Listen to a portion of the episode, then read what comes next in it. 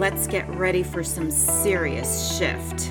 This is a podcast, Shifting Inside Out, hosted by your quantum shifter, Angie McCourt. We are diving into ways to empower and enable a quantum shift. Inspiring topics, hacks, and guest speakers take us on a journey around authenticity, challenging status quo, personal power, and living a purpose filled life.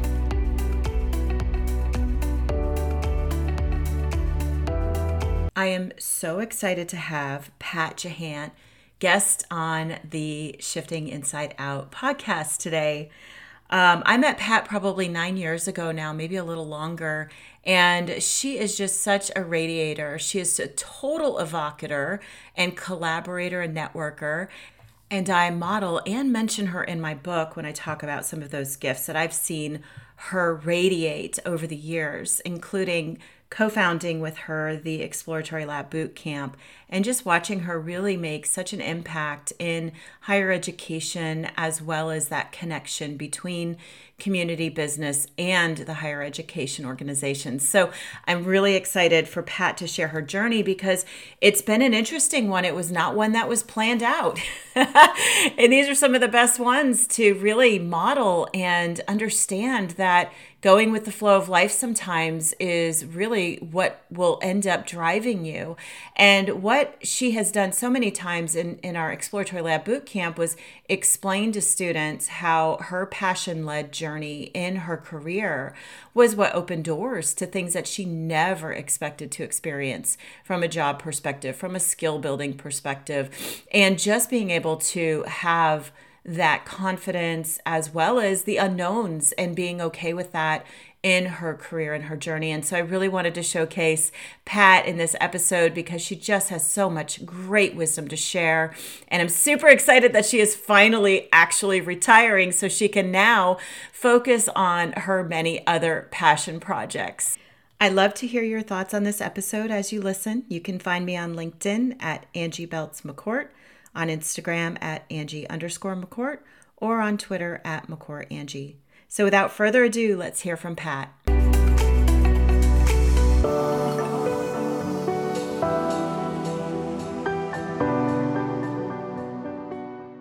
Pat, welcome to Shifting Inside Out. I am so beyond grateful to have you on this episode. To get started, why don't you introduce yourself? Well, Angie, it is it is a pleasure to be here. We've had a lot of fun and excitement together, and you are a um, key part of uh, my career and having lots of fun in my career. Um, but let me start with an introduction. I am uh, recently retired as a um, workforce consultant. Um, I used I did workforce studies in the area. Um, I am a um, I'm a graduate of uh, Trenton State College, Teachers College in New Jersey, with a master's from USF in St. Pete. Um, and you probably wonder with those two degrees how I got into workforce. Well, I'll talk about that a little bit later. But a lot of what I do um, about me is I am a the thing that is most uh, rewarding is that I am a grandmother of two of the most wonderful uh, girls, Maggie and Saoirse, two and six years old. Um, they are the love of my life, along with my daughter and her husband. Spent a lot of time traveling and visiting with them. I am also an amateur photographer. Um, and I, I get a lot of fun out of taking pictures of both my granddaughters and mostly landscape artists uh, and landscape settings. Um, but one of the things I love most is butterflies. I raise monarch butterflies in my garden, and if you come by, we refer to it as the the yard with the meadow out front, and Aww. we have probably uh, anywhere from 10 to 20 different species of butterflies out there, but I do bring in the monarchs and raise them in my own little um, monarch house so that I can see them uh, grow from caterpillars to uh, into a chrysalis and then uh, uh, bud into a butterfly. And then I release them into the yard. Mm-hmm. And right now I am preparing the house because my granddaughters are coming down and they wanted to know if we they could see that. And I'd say, I have it all set up ready for you. They'll be here in two weeks. So got them in all different stages. So we'll be ready for that. But the other thing I do is I do play tennis. So when to um, keep me busy and keep me active, I, I play tennis right now. I'm playing two to three times a week. I um, play competitively um, in a league. And uh, last year during the pandemic, my chore was to run the league, which was uh, which was a challenge. It's about four to five hundred women on mm. 14 teams across Pinellas County. And we had to navigate, besides all the rules that apply to women's tennis, we had to navigate uh, COVID. It was before the shots were out there. And I will say that we navigated um, quite well in that no one uh, reported getting infected with COVID while on the courts. Tennis mm. was considered a low risk sport. And, and what I found in that process is that it was one of the few opportunities that the women got together with other people and they went on outings. So we weren't going to restaurants, we weren't going to church, we weren't going to the office. Everybody was working remotely and we're stuck in the house. And tennis is an outside sport.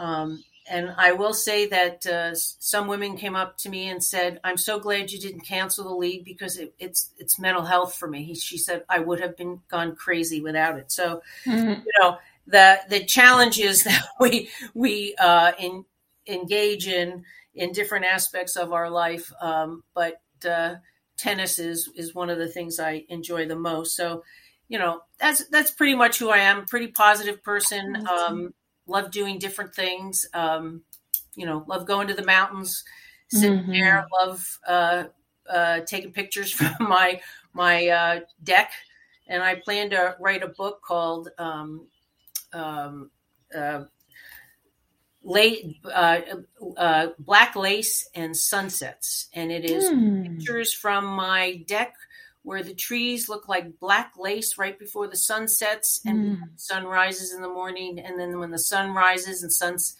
over the mountains out there, it, it, it is it is glorious. It's another mm. world experience. So um, that's that's what I like to do, and that's a little bit about me. Very nice. I love it. And I just, I can't, I will help you self publish if you want to self publish your book because I now know how to do that. Oh, yes. because I absolutely love your photography and I think you're very talented, even though you call yourself an amateur. Like, I'm like, no, no, no. She's definitely more than an amateur. very talented photographer. So that's so awesome. Thank you. Thank you. And I'm not surprised by your creativity on keeping everybody moving through the pandemic and that many women organized and and, and whatnot, because you're very skillful at um, really, really driving herds of people in the right direction. So I'm not surprised by you doing that. So very good um, for everyone there. So I have a few quick round questions just to um, kind of get the audience to know you a little bit better. Um, so, the first question is What is your morning ritual? My morning ritual is um, before I get out of bed every morning, I begin with a prayer of gratitude, thanking uh, God for the day I've had, and um, you know, focus on hoping that I could live a good life um, in His image for that day. Uh, then I because I think gratitude, waking up and being grateful for what you have and mm-hmm. and each day is important mm-hmm. to uh, focus, allow you to focus on the important things in the day. Yeah. Um, I, I also then, um, if I'm going to play tennis, I will do about 20 minutes of yoga mm-hmm. to stretch out so that I can run for that overhead behind my partner and mm-hmm. uh, get it back on the other side. Um, I will then go out and uh, every morning I uh, kiss my husband good morning. Um, and I kiss him goodnight every night and tell him mm-hmm. I love him. And I learned that when I got married to my husband, um, uh, it's been 43 years, his mother said to us as advice she said never go to bed mad always kiss your kiss each other and say you love each other in the morning and at night mm-hmm. and i have done that for 43 years even Aww. when i was if i was mad i did it anyway and the minute i did it i wasn't so mad anymore yep so my mother-in-law was a uh, a, a good uh, a mentor in that regard and then I have my cappuccino. And, mm. and, once I have my cup of cappuccino and I sit and read the paper and enjoy my cappuccino, I am good to go for for the day. Oh, fantastic! I love it. So you're very busy, um, even though you're so-called retired, which I'm sure we'll get into that. Um, how do you renew your energy? So renewing my energy, that, that's an interesting uh, question because I think um, it's important to make sure you know how you do this. Mm-hmm. And and I I like to exercise, so I like to to renew my energy if I'm not playing tennis, which always gets renews the endorphins get build up and and and I you know I get the energy to go on to the next task after I've done that. I will um, if I'm not playing tennis, I, I since the pandemic, we bought bikes. Mm. I get on my bike. I bought a backpack thing for my bike so that I could take my camera with me. Mm. And I ride either downtown, around the pier, um, or I go to Sawgrass and I watch. There's a gopher turtle that has a nest there that you can go watch. And sometimes she's at the front of the nest and sometimes she isn't. But there's always the thing about having a camera and looking at the things around you to that that I generate energy, mm-hmm. it is that the same scene can look different each day based on lighting, on who's there, what do the trees look like. You know, they change. It changes every day. So it's you I, I get energy from looking at the beauty around me. If I'm not in town, I am in North Carolina generating sitting on the deck. If if I need, um, uh, we recently went through a, a pretty traumatic thing in the family, and after it was all over, we went to North Carolina. I sat on the deck, and for three days, I sat and looked out at the scenery, and I took my camera and I I took pictures of the light as it moved across mm-hmm. the mountain. Mm-hmm. look at those pictures it is an amazing thing to see what you see out there because mm. I get the energy from what I'm seeing, the beauty of it. And when you take a picture, you've taken a, a picture is an image of a point in time that will never happen again mm-hmm. because of the lighting, because of mm. just the texture, because of all the things that are around there.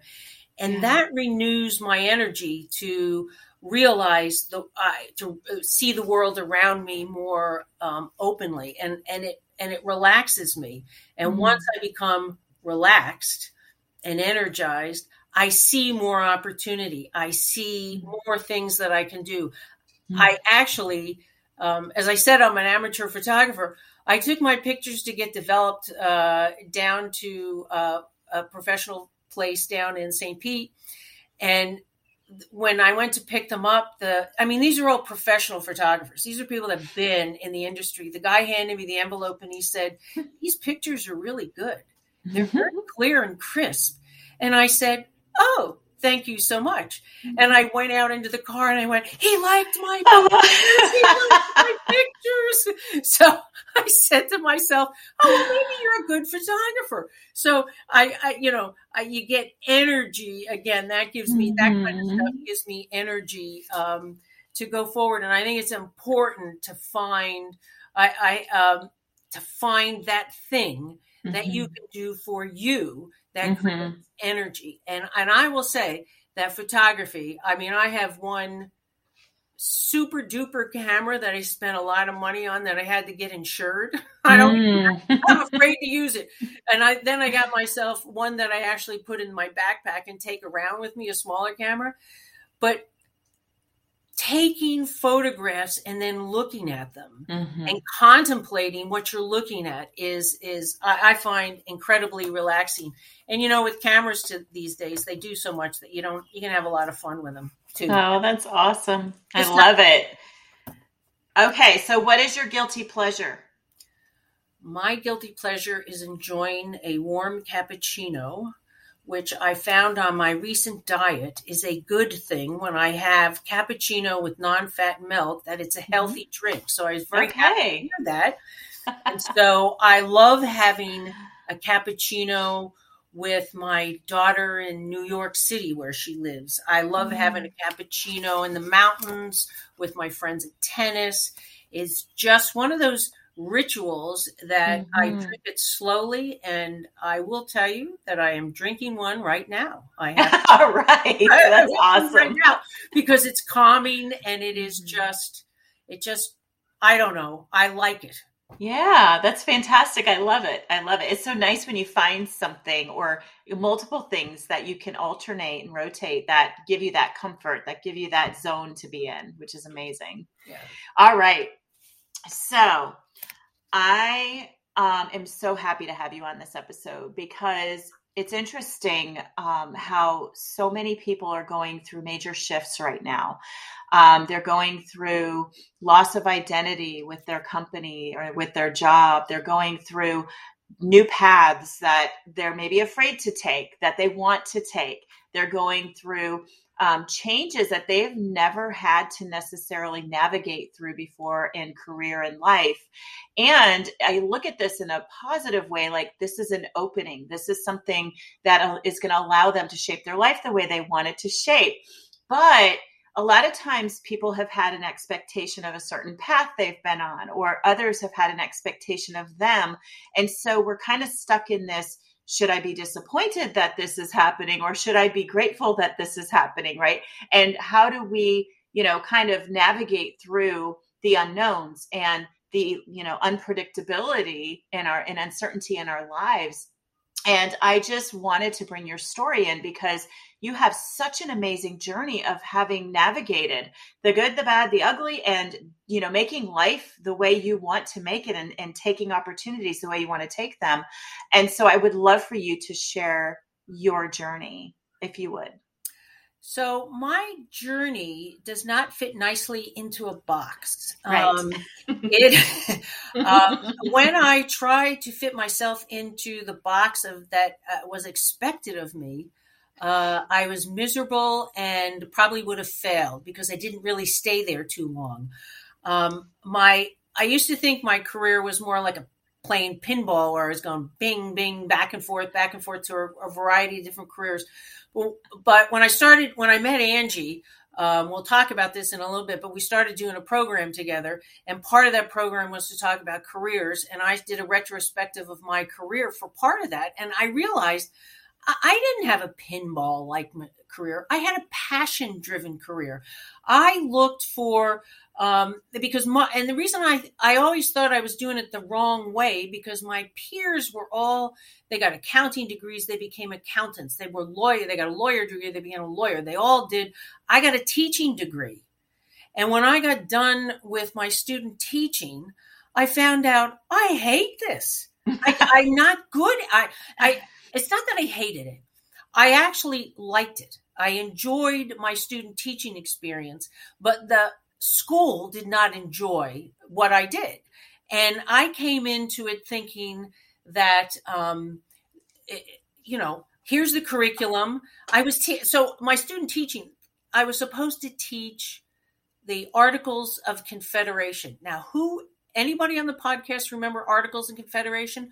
Probably not, because we didn't use it. It was the first form of government we used in this country. And then we mm-hmm. moved to the Constitution. And mm-hmm. my job was to teach the kids about this. And the one kid said to, uh, to me finally, if we didn't do it, if we threw it out, why do we have to learn it? and I said, so you'll understand uh, the Constitution. And when we started talking about the Constitution, we started talking about freedom of speech. And then we, the kids, and I said, where do you see freedom of speech? And we started talking about it. Long story short, instead of teaching the curriculum accordingly, according to what was scripted for me, I ended up uh, bringing into the classroom a document uh, of, I, and I did my student teaching in New Jersey of students' rights and responsibilities in, in the New Jersey school system. That led the students to understand the Constitution, where they had freedom of speech and they had other freedoms guaranteed to them. And and it led to them so, um, putting together a petition to get them in to allow them 13 year olds to see r-rated movies and the petition was written by uh, one of the students' father, who was a lawyer. We reviewed the rules and the Mm. students' rights and responsibilities, how you did this, and they followed them to the T. And this is when I was supposed to be being supervised in the classroom, but the teacher never came. And now all of a sudden she shows up in the classroom and says, Pat, what are you doing? I said, Well, we're, we're learning about freedom of speech and rights and responsibilities of citizenship. Mhm. And she said, Well, this was not part of the curriculum. Where did you get, you know? And I tried to explain what I was doing. And she said, Well, we're, you're going to have to get back to the curriculum. And uh, fortunate, unfortunate, um, that was on a Friday. And the next Monday, uh, there was an epidemic of spinal meningitis at my college, which Mm. shut down the entire college. And I never finished my student teaching experience. Mm. And the teacher's feedback on my um, uh, teaching skills was mediocre. And she never was in the classroom. And I realized to myself, there are too many rules. Mhm. I, I, I there's I cannot that is not a comfortable role for me. So I loved history. I loved working with the students, but I knew that was not going to happen. And and I, at the same time, I was taking a class on um, how to teach history. And I'm going Mm. into the teacher, and I said to her, Dr. Helen McCracken Carpenter was her name. Um, I have no idea why I remember her name. that actually was 1971 when I was doing this. but of the names, I can't remember the person I met on Monday, but I can remember her name. Anyway, she, I, I, but it's the advice she gave me. The response to my question: When, oh, I'm, when are you going to teach me how to teach history? And she said, Oh, I'm not going to teach you that. I'm going to teach you how to think. I'm going to teach you how to find the answers because you're never going to know everything you need to know. You're Mhm. never going to know the answer to every question you're asked. You have to know how to find the answers. That's what I'm teaching you. Hmm. And I thought to myself at the time, well, that doesn't mean anything. But in fact, it meant everything. Mhm. It's That's why you remembered her name. that's why I remembered her name. It was everything. I always have to think. So my career path, my degree, while it was considered a liberal arts degree, it taught me to think, research, find answers. And using that skill, that's how I crafted my passion driven career because I was always looking for whatever job I got. It was what's, a, you know, look for how to make it better what what are we doing? How are we doing it? Who are we doing it with? Analyzing how it worked. And then if there were things that could be made better i'd make recommendations and do that. Um, it's not quite an easy path because not everybody always agrees with you but um, I, so when i graduated after deciding uh, that teaching is not the path i wanted to pursue now i graduated in 19, from college in 1970 Oh, wait a minute. I graduated from college in 1971. So I was in, oh, I'm aging myself even more. I had Helen? Yeah, so I graduated in 76. So in 76, women graduated. Most women were expected to be teachers, nurses, social workers, accountants. You could be accountants, and you could be lawyers if you wanted to, but it was going to be a tough road to hoe. Women, they, I was still in tra- what they thought were traditional women's roles. Um, so I had no plan when I graduated from college. But looking back, um, the way I created, crafted my uh, passion driven career, I actually followed four principles. And I- I'm going to highlight those today. And the four principles are know yourself Mhm. Know who you are, what you want, what what your skills are. What do you like to do? Where is your passion for something? What, you know, can you become an accountant if you don't want to sit there and run the numbers every day? That was a career that was suggested to me and I thought, "Oh, that I, I would have died if I was an accountant. Plus, I'm not good at math, which would have been another problem. But you know, so somebody said it doesn't matter. Have a calculator, and I'm thinking, no, no, no. So know who you are. Learn new things, and I don't mean just taking a course and you know learning a couple of new things. I mean exploring many avenues about yourself, who you are, exploring different options with, you know, of knowledge. Just be open to anything and then work collaboratively. We never succeed alone. There isn't a person who succeeds. I mean, some of my best times uh, in my career, Angie is part of what I think is the biz- best successful thing I've ever done and had the biggest impact, but I never would have done it without Angie. And and so we are always must be collaborative. And then the fourth principle is future oriented. Focus on the look to the future for the opportunities that you can pursue based on what you've learned and what you know about yourself. So those are that's kind of a a, a summary of my career and um, I can just go right into the talking about the principles. Yeah, why don't you share a little bit? I would love for you to share about your IT director role. uh, and some of the some of the the navigation you did there and just the you know putting yourself out there and not necessarily being an expert but becoming one. That's that is a study in uh, a passion driven career. Yes. Um, so i was working at the juvenile welfare board and um, three quarters of the employees were social workers. And and I have to say, um, the client side of the social work business was not I wasn't good at.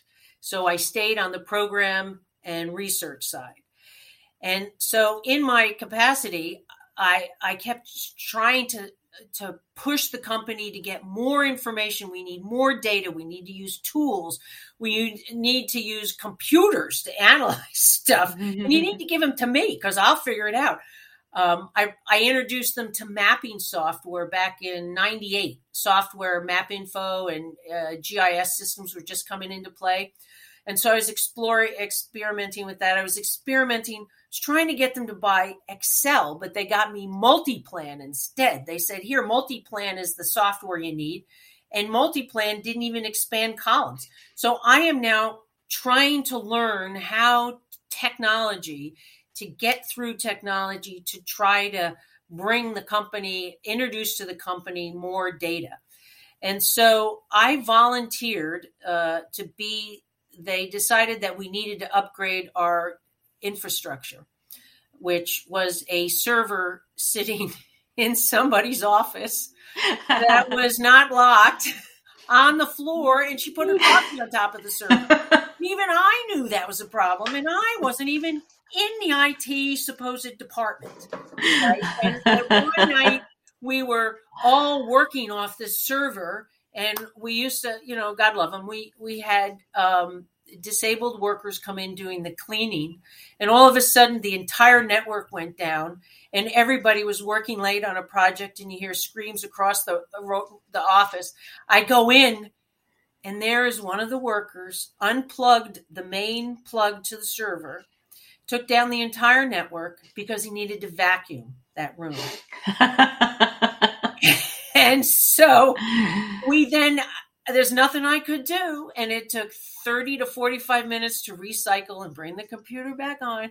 And I told the guy, you have to put your plug over here, you know. And and so I was more of a, a leader in uh, addressing some of the issues. So then when we decided to put the tech team together, I got on the team, and um, uh, in the end, I was the only one that understood what the consultant said. I'm the only one that could read and translate the plan for the executive director, who uh, was a wonderful individual and trusted me um, uh, a great deal, and ended up saying that. And then the consultant who recommended this transition plan used me to communicate back and forth to everybody and and they recommended that I that I be the new IT director over the woman who oversaw the server.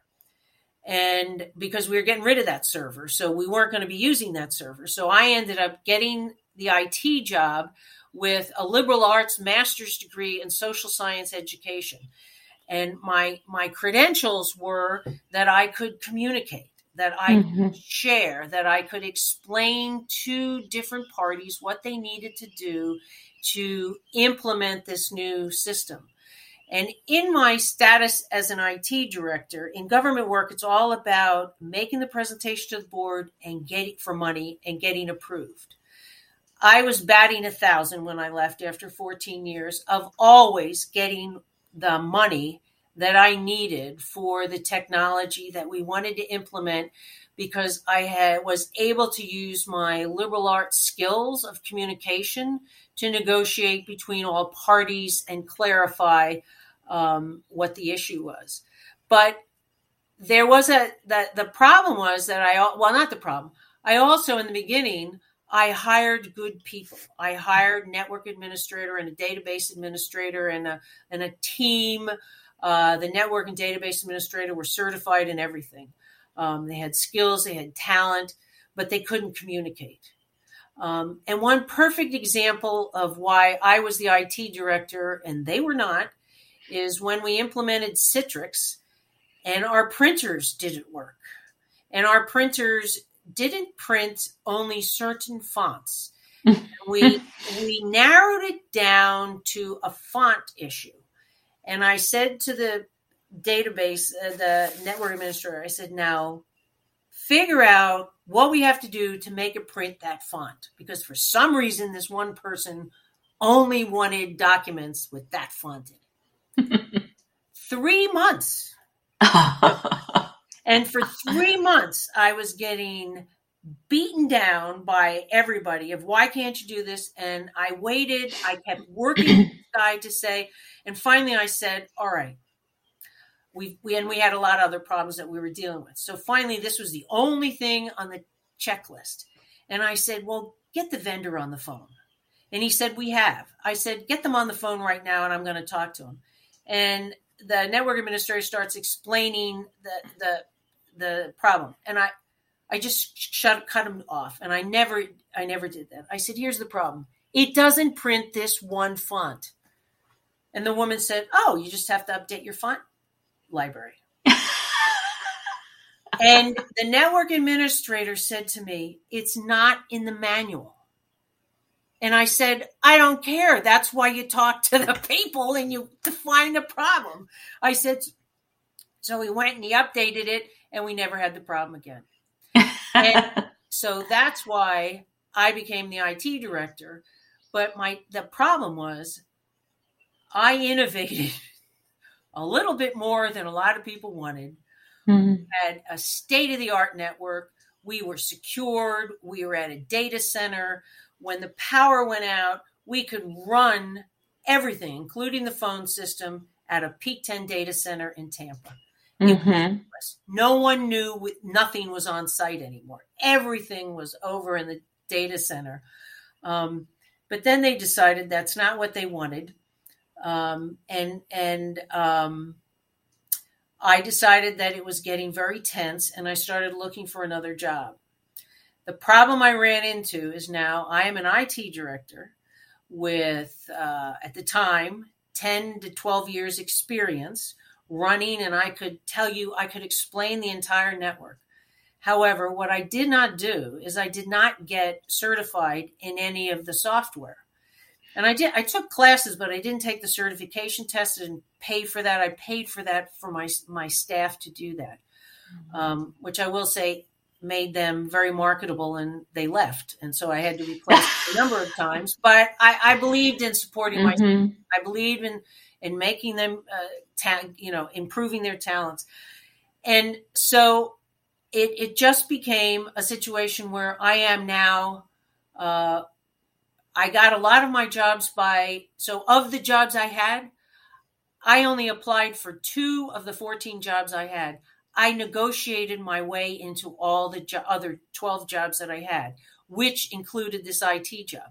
So now I was trying to get into the business industry and I realized there was a difference in government and the creativity that I was afforded under the executive director that hired me. He gave me a lot of latitude. he left and a new person came in they didn't want to give me as much latitude and i found in business there wasn't as there wasn't that much latitude either but your it was all about your credentials and i didn't mm-hmm. have them so now i am 58 years old and i had to decide what what am i going to do while i was at the i while i was at uh, jwb as part of the it i networked with tech people throughout Tampa Bay. I knew my staff would say, "Oh, you can't. We can't go with you anywhere where you don't know somebody." And I thought I didn't think I knew that many people. But when you're looking for a job, you find out how many people you do know and how many of those people that you know are really nice. And I had a, a, a network of people um, that were very helpful. And um, basically told me, yeah, well, you have to start over, Pat. You have to start in a different position. You're not going to get an IT director. You're not going to get any director position. Here's what you're going to have to do. And I thought to myself, I didn't want to do that. So I thought, now what am I going to do? So I stayed at JWB a little bit longer. And I ended up, long story short, they removed me from the position of IT and said, this project that I had developed, uh, SAMIS, it was called, the database um, it, it was quite a unique collaborative of six Florida counties. And to get Florida counties to do anything collaboratively um, is pretty unique. I worked with some outstanding individuals in um, a, a, lot of counties on the East Coast, and we created a client information system that um, client information system that managed two billion dollars in state funding. That mm. if you wanted to know where that state funding went, it was pull a report. Mm. It was seamless. And the numbers could be compared across the six counties. We could look at all the financial data. You could find the paperwork, everything 100% electronic system. And it was all housed at P10. It was at a data center. It was secured so that when Pinellas County had to evacuate for a hurricane, um, the system would stay up. When Fort Lauderdale and Palm Beach had to evacuate in Martin County, the system stayed up. That agencies could fund, um, they could transfer funding to agencies uh, post hurricane so that money could flow into the bank accounts of the not for profits. It was an amazing system and it was so fun to work on. It took um, worked on it for 12 years. And then when they said that's all you have to do, and now you're going to work from home, it became very clear that working from home, my energy came from uh, working and collaborating with others. It came from working and collaborating, even though I was on the phone with the people on the SAMIS project. We did a lot of face to face meetings. We traveled and got together.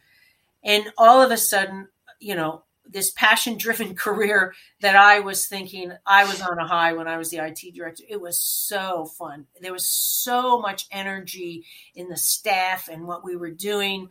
Um, it was great fun. Um, and that, uh, that I decided, I said to my husband, all right, this is not me. I cannot do this any longer. And after six months, I, um, uh, turned in my resignation and went to a meeting and turned in my resignation face to face. I'd already talked to some people about it and said, I'm leaving. I, I love working with you guys, but I cannot do this. This is not fun. Um, it's draining emotionally. I was so damaged from, uh, you know, working at the last couple of years at uh, the pre at JWB that that it was more than I could handle. And I was really had no confidence in myself. And I thought, okay, now what am I going to do? You know, uh, uh, I'll just quit, I'll leave, and I'll just play tennis. And I thought, ah, that'll be fun. And so um, on my way home from resigning, I got a phone call from uh, my friend Deb, who called me and said, Look, I know you've been looking for a job and I know you like what you're doing, but I got this uh, job that somebody's looking for somebody to do a workforce talent gap study for them. Um, would you be interested? And I said, Well, funny, yes, I would. I said, I told her I just quit and I was ready. And she said to me, and, she, and, and Deb had been uh, somebody who'd been um, a friend of mine, a, a, good mentor and a friend uh, through the tech industry. She used to run Peak 10. And so we she introduced me to a lot of people. And when she gave me this uh, opportunity, I thought, all right, this is networking. This is how it works. And I am indebted to her for it because it created the next shift in my life, in my mm-hmm. career. I now had an opportunity. I went in and and met with um, the gentleman who was hiring me, uh, and I, I, just sat there and he, he told me what the job was, and I looked at him and I said, "Look, I can do this job for you." I said, "I have hired, and I, you know, this is what I was born to do. And I convinced him to let me do a talent gap study. And after an hour and a half interview, I walked out. I was in the towers in downtown Tampa. I walked out of that building and said to myself, How are you going to do this? What's your plan here, Pat? Get a plan quick because this isn't, you know, you don't know these people. They don't really know you. You know, you've just convinced them you could do it. And I sat down and I um, calmed myself down. And I sat down and I got a piece of paper out and I started doing what I always do when I have an idea. I started drafting the idea and I came up with the idea. Um, I said to him, uh, uh, actually, in, in, the interview, I actually presented this. I, I, drafted it before I got there. You know, I said, How are you going to? I said, I need to interview people. I need to do an online survey. I need to do a survey. And then I need to do focus groups. So I'm going to take the input I get and we're going to f- do a focus group on it. And then we're going to do a report that outlines what they said. Now, this is where my uh, independence and creativity kind of butt heads with the people that hired me. They said, all we want to know are the number of technical jobs open. I said, okay. So I thought, that's good. And then I started interviewing people. And when I interviewed people, I said, I interviewed um, uh, Haneke Design. And they said to me, they need software developers. And I said, tell me what skill set you need your software developers to have other mm-hmm. than you need them to have what what software he goes i don't care he said, I can teach them software. Send me a, um, uh, you know, send me musicians and a music major. Somebody can score music. I'll teach them programming. Send me somebody willing to learn. I'll teach them what I need to know. Send me people who are smart and creative that can think, and I will teach them what I need to know. So when I ended at the end of this report, the report said, here is a list of all the jobs that were open on the day I I asked them, you know, they filled out the survey, which was a five month period. So within the last five months, these jobs were open. That was almost meaningless because it wasn't about the jobs, it was mm-hmm. how you fill the jobs. And I decided that you know this is a five month gig and in the end my name goes on the report and i need i need to make a difference here and i said it's not about the job it's about finding the talent and instead of going to the software engineering schools, you need to go to the psychology departments where you get the people who know how to do analytics and do business and, and bring them into business analytics and start, uh, because that was a skill set they were looking for. Bring us the musicians, bring us people who understood foreign languages. Those were the skills that they were looking for that they said they could translate because the software itself changed so frequently and updated that what they learned in school was not as current and it wasn't the methodology that they were using in the workforce. So my job was to say, this is what they're looking for. And my report, when I was done, I was very excited about my report. I was very proud of my report. And one of the recommendations in that report was to go into colleges and high schools to start broadening um, the talent development by exposing students to different career options, to do career exploration, to show them what identify what skills and passions they had and show them that they can use them in a different way than they might think they can. And that turned into the exploratory lab boot camp that, mm-hmm. that Angie and I did together. But when my report was submitted, it sat on the shelf because they sat there and said, We only wanted to know the jobs.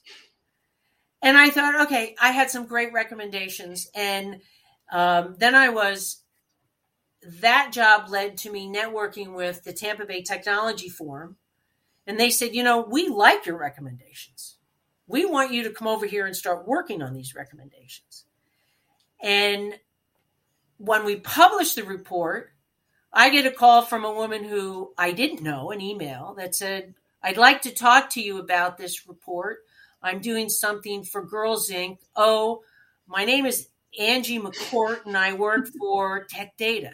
And I thought, wow, this is what, what an opportunity. This is like such an opportunity that I was again sitting there. She's in corporate world. What am I going to say to Angie? How am I going to deliver this message to her? And it took me 45 minutes into the to the luncheon to say, you know, I got this idea. And she said, I like that idea.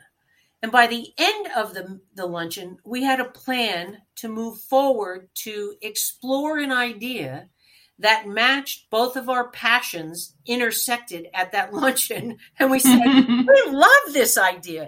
This is the way to do it. And I thought, okay, here is shift the next shift because now I have just shifted away from because the TBTF job was temporary as well. When that ended, uh, I was, what am I going to do? And I think that's when Angie and I started to work on the exploratory lab uh, uh, project. Yes. And I just just to put it all together, that if I had not been an IT director, if I had not taken the risk and asked to do a job that I really wasn't qualified for because I didn't have the certifications, and if I didn't handle the job the way I did, I would not have learned the skills of communicating with tech people to understand I knew what my tech people could do and I knew where their communications skills lacked, but I also knew when I talked to, networked with the different people, I understood what the needs were. And I was able to, while that information, when I was the IT director, was not applicable to my job, it was information that I learned and I gathered. I, I learned it and I applied it at a later date. So it's it helped me make the shift into the X Labs. Yes. And that, I think that lunch, I still remember that lunch, by the way, because it was amazing for me. Um, that lunch was like nine and a half years ago. Mm-hmm. If I remember correctly, I think it was like nine and a half years because we ended up doing 10 boot camps over eight years, I guess it was. Yeah. And, you know, the, the, the thing when you talk about passion led career, the, the reason I was like there with you in that lunch was your passion for this it was, I've tried to go talk to the colleges and universities. And while the leadership wants to integrate into the first two years critical thinking skills and, and some of these other skills that the business was asking for, the, the faculty was like tenured and they didn't want to change anything they were doing. So they weren't going to put anything in place. So you came back to the drawing table like i still believe in this. I there is a way we can do this. There is something we can do here. And your passion is infectious. so the way you influence people through not only having that expertise and the experience, but the vision, because you're in my book of an evocator for sure. Like you have the big vision, you can see way out and way around and how things need to to move and your collaborator skills are like incredible when it comes to presenting your ideas, getting people on board, networking. And over the years, like you would bring so many different people to the table of supporting, you know, X Labs. And I'm like, how does she even know all these people? so I think it's just been brilliant um, how you've made those shifts and how you've tackled things that you know, you didn't know where it was going to go either. You just said, I, you know, I'm going to do a good job at this. And then you realized how important there, this was and that this was a huge area of opportunity to make an impact and to, you know, take and and your passion grew from that and it grew into there is something big that we can do here. Um I just find it's just brilliant and I and I just so appreciate your journey. In your journey though, have there ever been challenges where you had to basically say, I'm on this path. I think it's the right path, but I got to stop and, and make a decision here and change other than the IT director job, um, personal integration into the career. You know, what, what has happened in your journey along the way in that regard? Well, you know, there are, um, there, there's actually a number of opportun- things that occurred. Um, but I think mo- the, the most recent one is, um, you know, I have over the last five years, while I was doing the X Labs, I was always already I was doing um, workforce consulting uh, with my my pals in uh, St. Lucie County, and you know I, I met my match in somebody who was enthusiastic and passion driven um, in the economic development area. Uh, Pete Tesh, and we we um, he hired me to do three studies over there. And that community, I tell you, it's a booming community. It is so nice, um, and I loved I loved the work I was doing with them. Um, but I will tell you that every shift with every shift comes something. And I had to make decisions um, several times in my life. And, and, and I guess let me tell you that before I tell you the, with the EDC, let me tell you about an early shift that I made. Um, because this will resonate more with, uh, you know, parents. Hmm.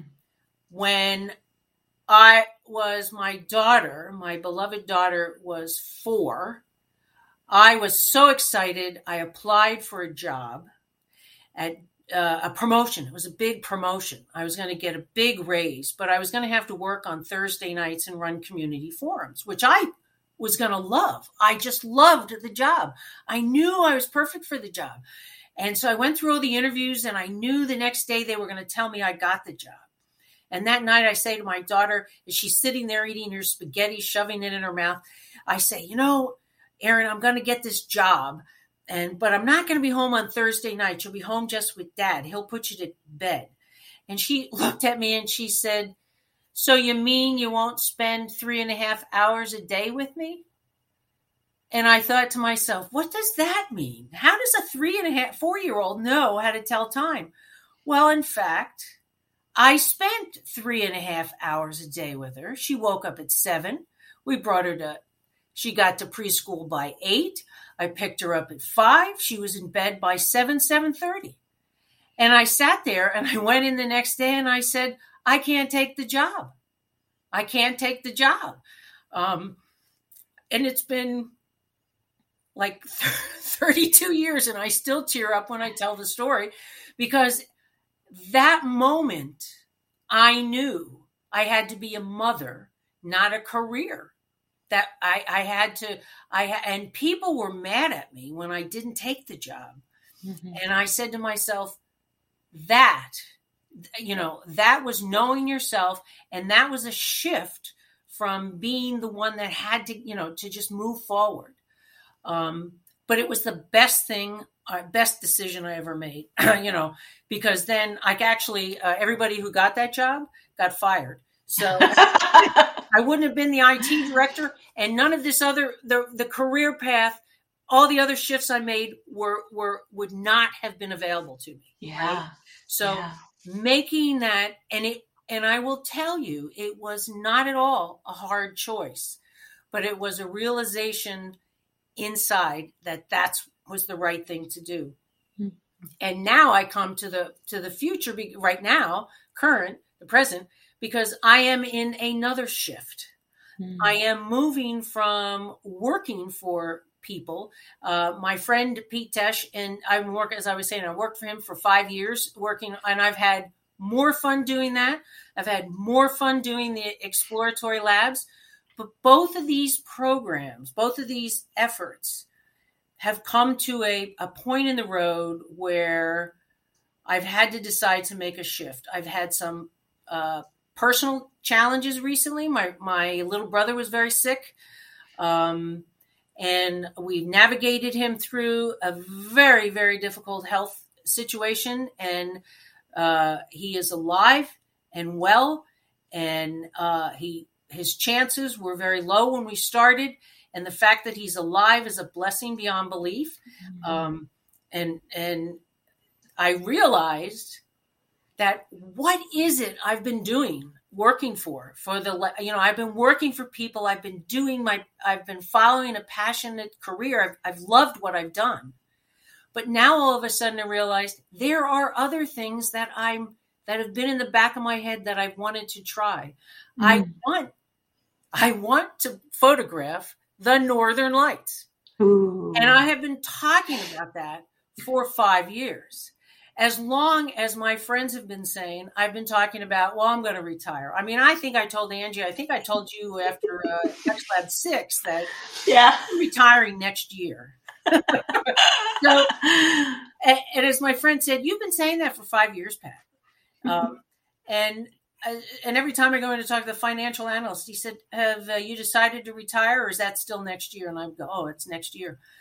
And because I, I think I was afraid I think mm. was afraid to make the shift because what I've I've been working my whole life. Mm-hmm. But what have I been working for? and and I thought, so I this is new.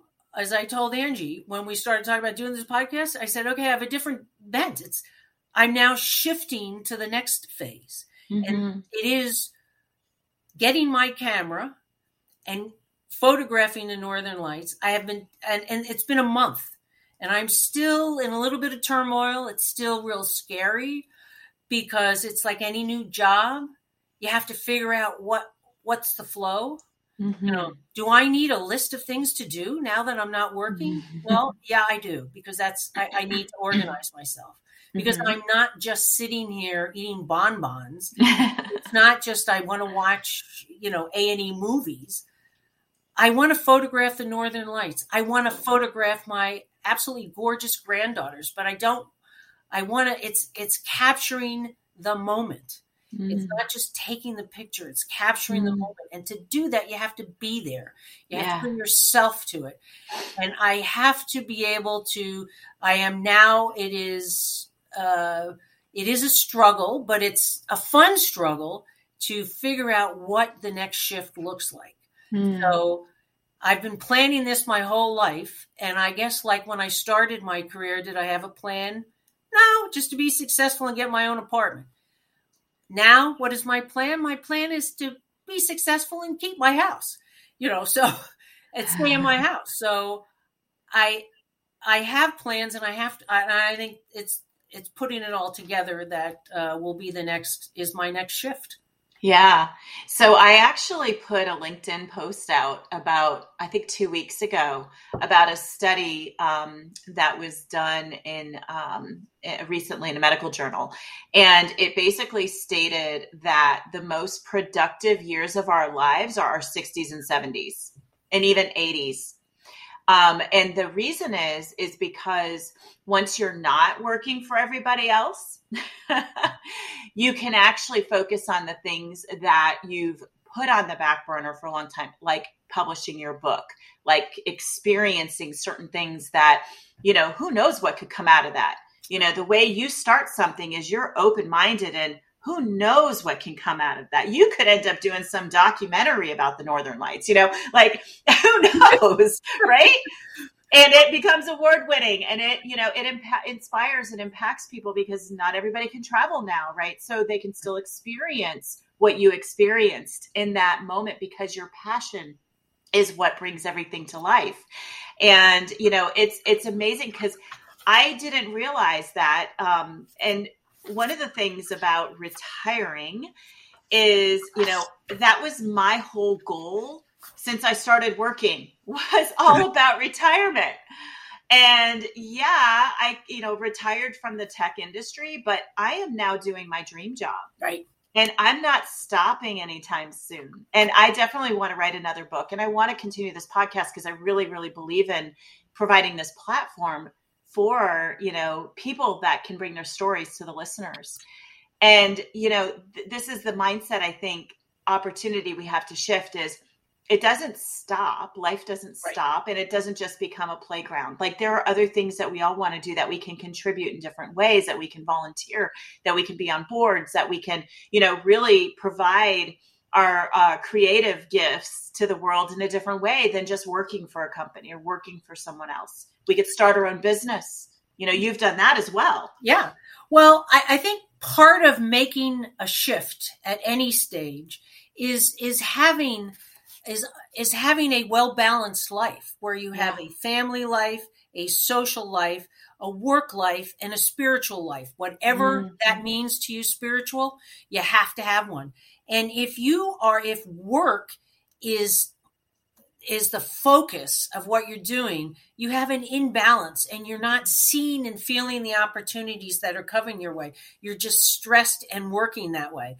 Mm-hmm. I, I think when my daughter said, so you only going to spend three less than three and a half hours a day with me that was a moment where i had to balance my life and put i put it in balance there mm-hmm. because work was the focus at that point and i realized no i got a four year old that is the sweetest thing in the world and i'm going to spend my time with her and mm-hmm. so uh, that decision was a no brainer and mm-hmm. and i regretted it not one second and mm-hmm and the re- decision to shift to uh, retirement was also not uh, it was a no-brainer in that once i balanced myself and thought through what is how do i balance um, when pete will tell you i sent him a dear john letter and refers to me divorcing him because you know i worked very closely with the community um, but i said I have to do it. As much mm-hmm. as I love working there and doing it,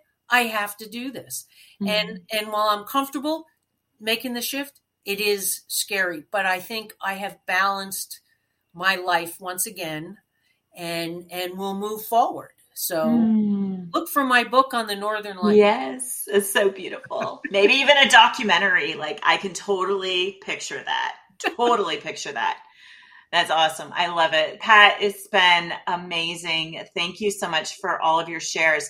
If there was one kind of like billboard message that you would love to leave the audience with, what would that be?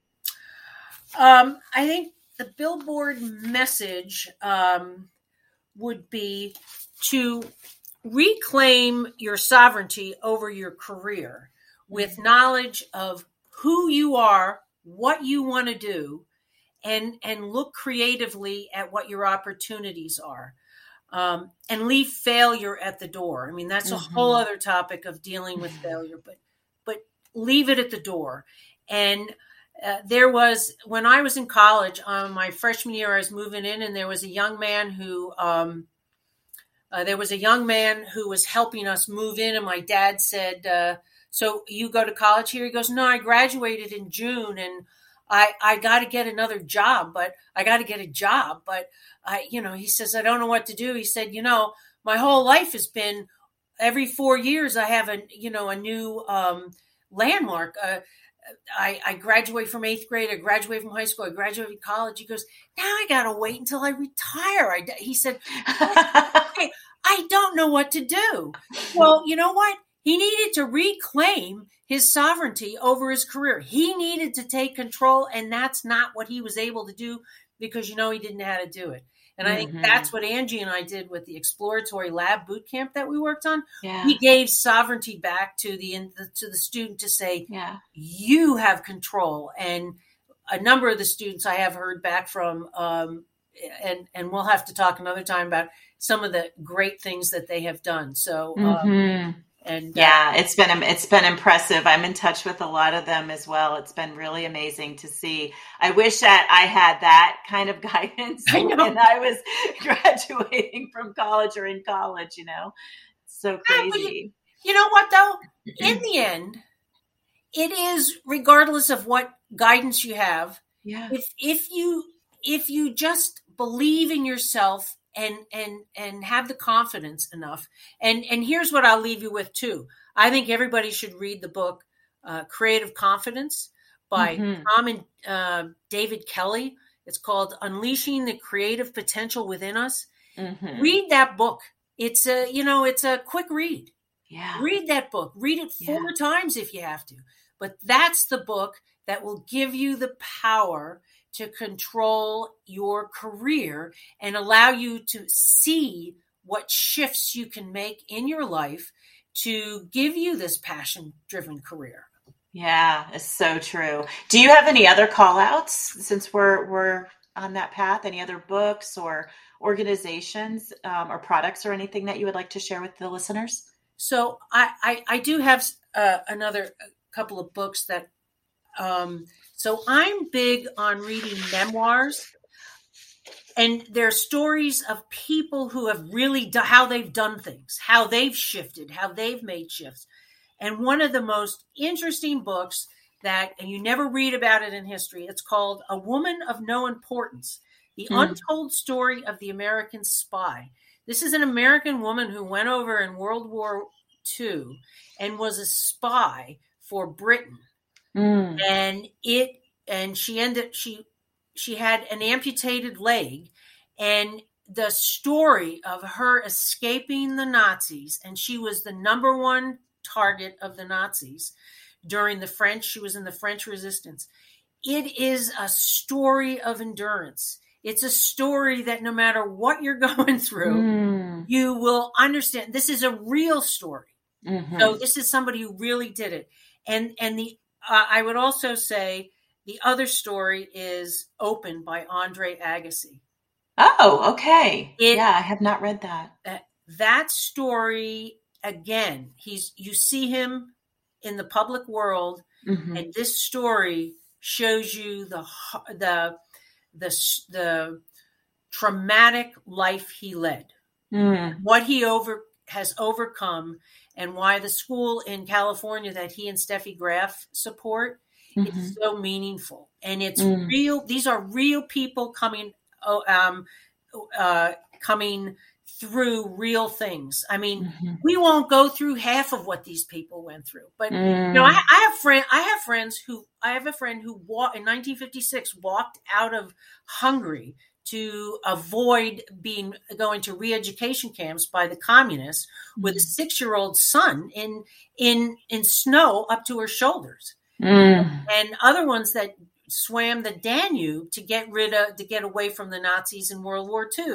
and mm. in, in germany i have friends who who have done this and you hear their stories and vietnamese who have you know boat people who are over here and you would never know this about their background because they have overcome such amazing obstacles that mm. we here in this country. I mean, you know, half of the things that we go through, you know, it, eh, eh, these people don't talk about it because they just did it. They just think, mm-hmm. yeah, that's what I did.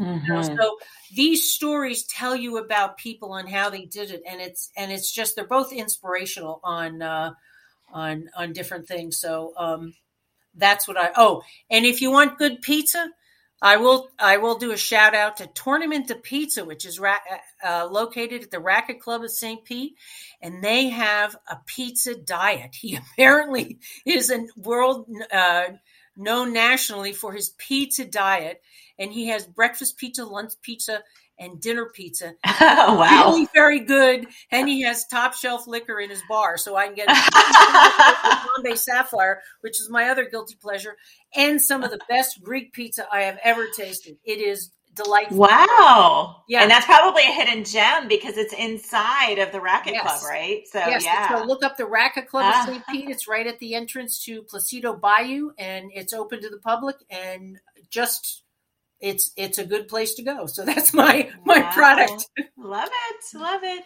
Pat, thank you so much for joining us. Um, I just admire you so much. I love your energy, and um, yeah, I I really really feel like the listeners are going to gain a lot from what you shared with us today. So thank you so much. I appreciate it. Well, thank you too, and and um, you are part of my inspiration. So uh, part of my uh, career shifts and, and success. So I thank you for having me. Aw.